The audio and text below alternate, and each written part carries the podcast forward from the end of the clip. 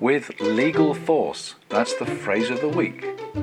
This week, China and the United States have come to an agreement on climate change. Chancellor George Osborne has said he will set up a sovereign wealth fund for all the riches which will be generated from fracking in the northeast of England. And at the NextGen14 conference in Derby, I had the pleasure of hearing Rohit Talwar give us his take on some pretty amazing futures. Hello, this is Anthony Day with your weekly Sustainable Futures podcast.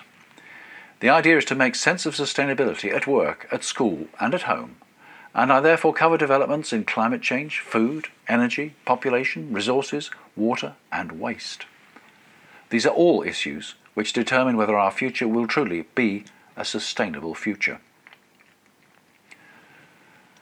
This week, President Obama visited China and issued a joint statement with the Chinese Premier stating that the two countries would work together on a climate accord. There's been some skepticism in the press, but I've read the press release from the White House, and to my eyes at least, this looks like something different. The most important bit is where it says that the two presidents will work together to adopt a protocol with legal force at the United Nations Climate Conference in Paris in 2015. With legal force. If they truly achieve that, it will be groundbreaking. Every conference since Kyoto in 1997 has come out with advisory protocols, apart from those which came out with no conclusions at all. Obama and Xi Jinping talk about climate change as one of the greatest threats facing humanity. They talk about specific reduction targets.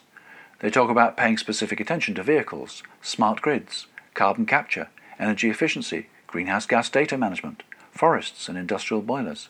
They even talk about promoting trade in green goods. We have to hope that this is not mere rhetoric. With both the US Senate and the House now in the hands of the Republicans, there has to be some question over what President Obama can actually deliver.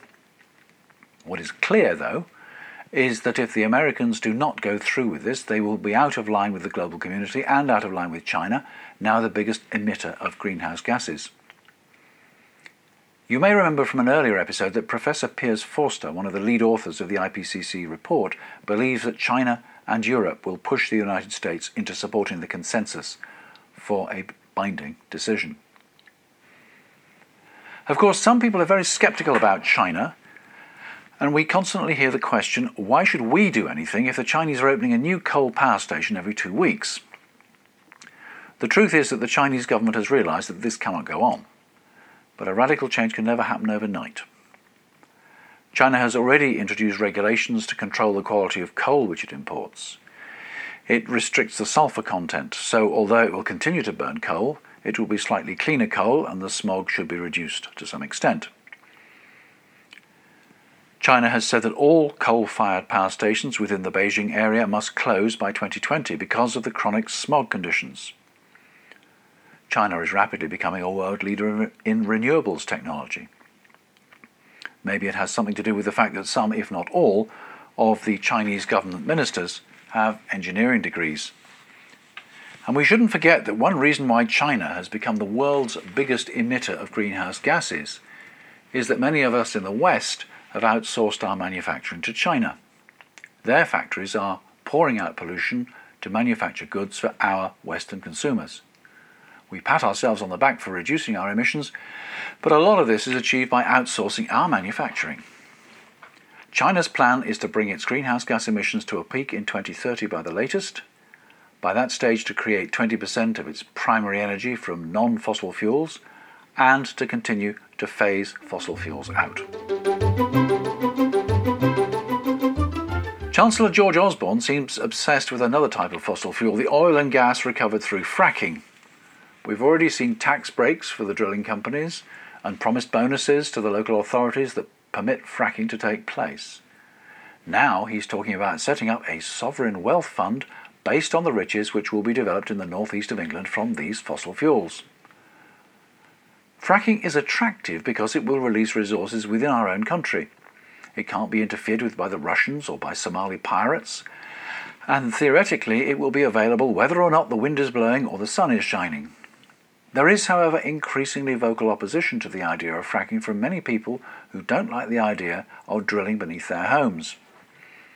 There are also concerns about the vast amount of water required, about what will happen to the wastewater, and whether there is a risk of pollution to groundwater and drinking water supplies. We can't say too often that the oil and gas recovered from fracking are fossil fuels. And continued use of fossil fuels can only make it more and more difficult, even impossible, for us to achieve our national carbon reduction targets. The British Geological Survey has expressed doubts about the size of the recoverable reserves, and until exploratory drilling is carried out, they cannot be verified. This week, the UK Energy Research Centre was equally sceptical of the Chancellor's claims. Even exploratory drilling is targeted by the protest groups. Why not put the subsidies into renewables? It's secure because nobody can interfere with our wind, waves, or solar power.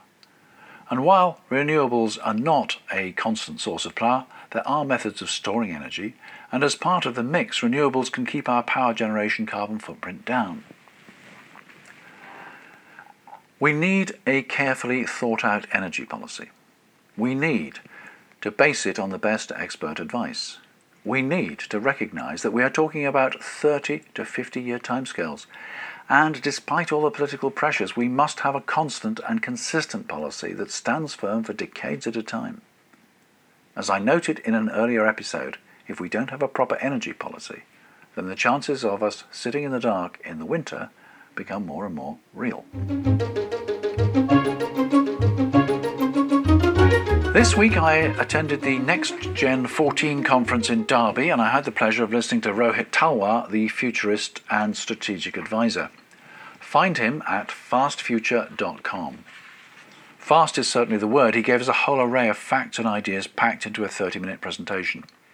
I certainly won't attempt to repeat them all, just a few of the examples.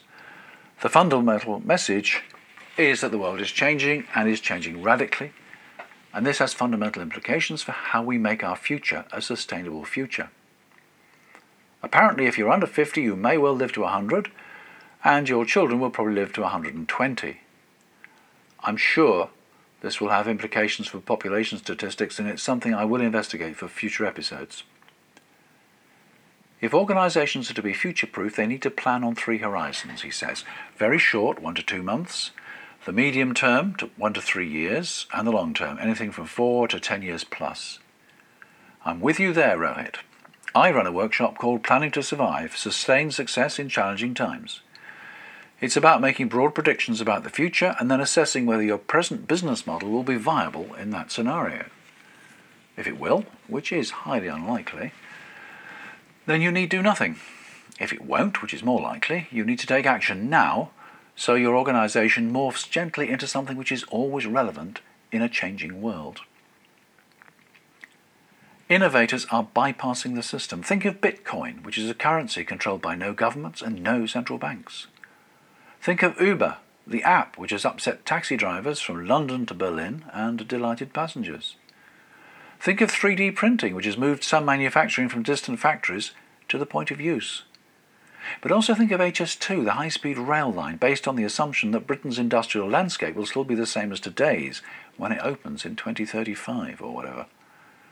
Oh, and apparently we're not far off from uploading a human brain into a computer. Does that mean that I could be around forever? All those in favour?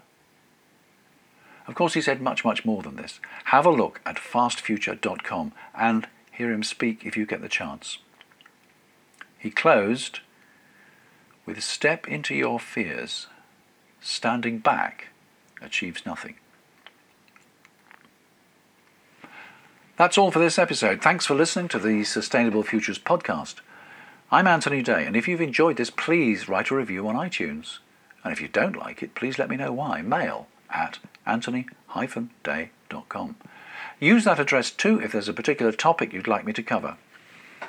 Next week, I am attending a conference to be addressed by Sir Stuart Rose, the CEO who brought Plan A to Marks and Spencer. I'm also presenting my Sustainable Futures keynote to postgrads at the University of Huddersfield. And after that, I'll set about the next episode of the Sustainable Futures podcast.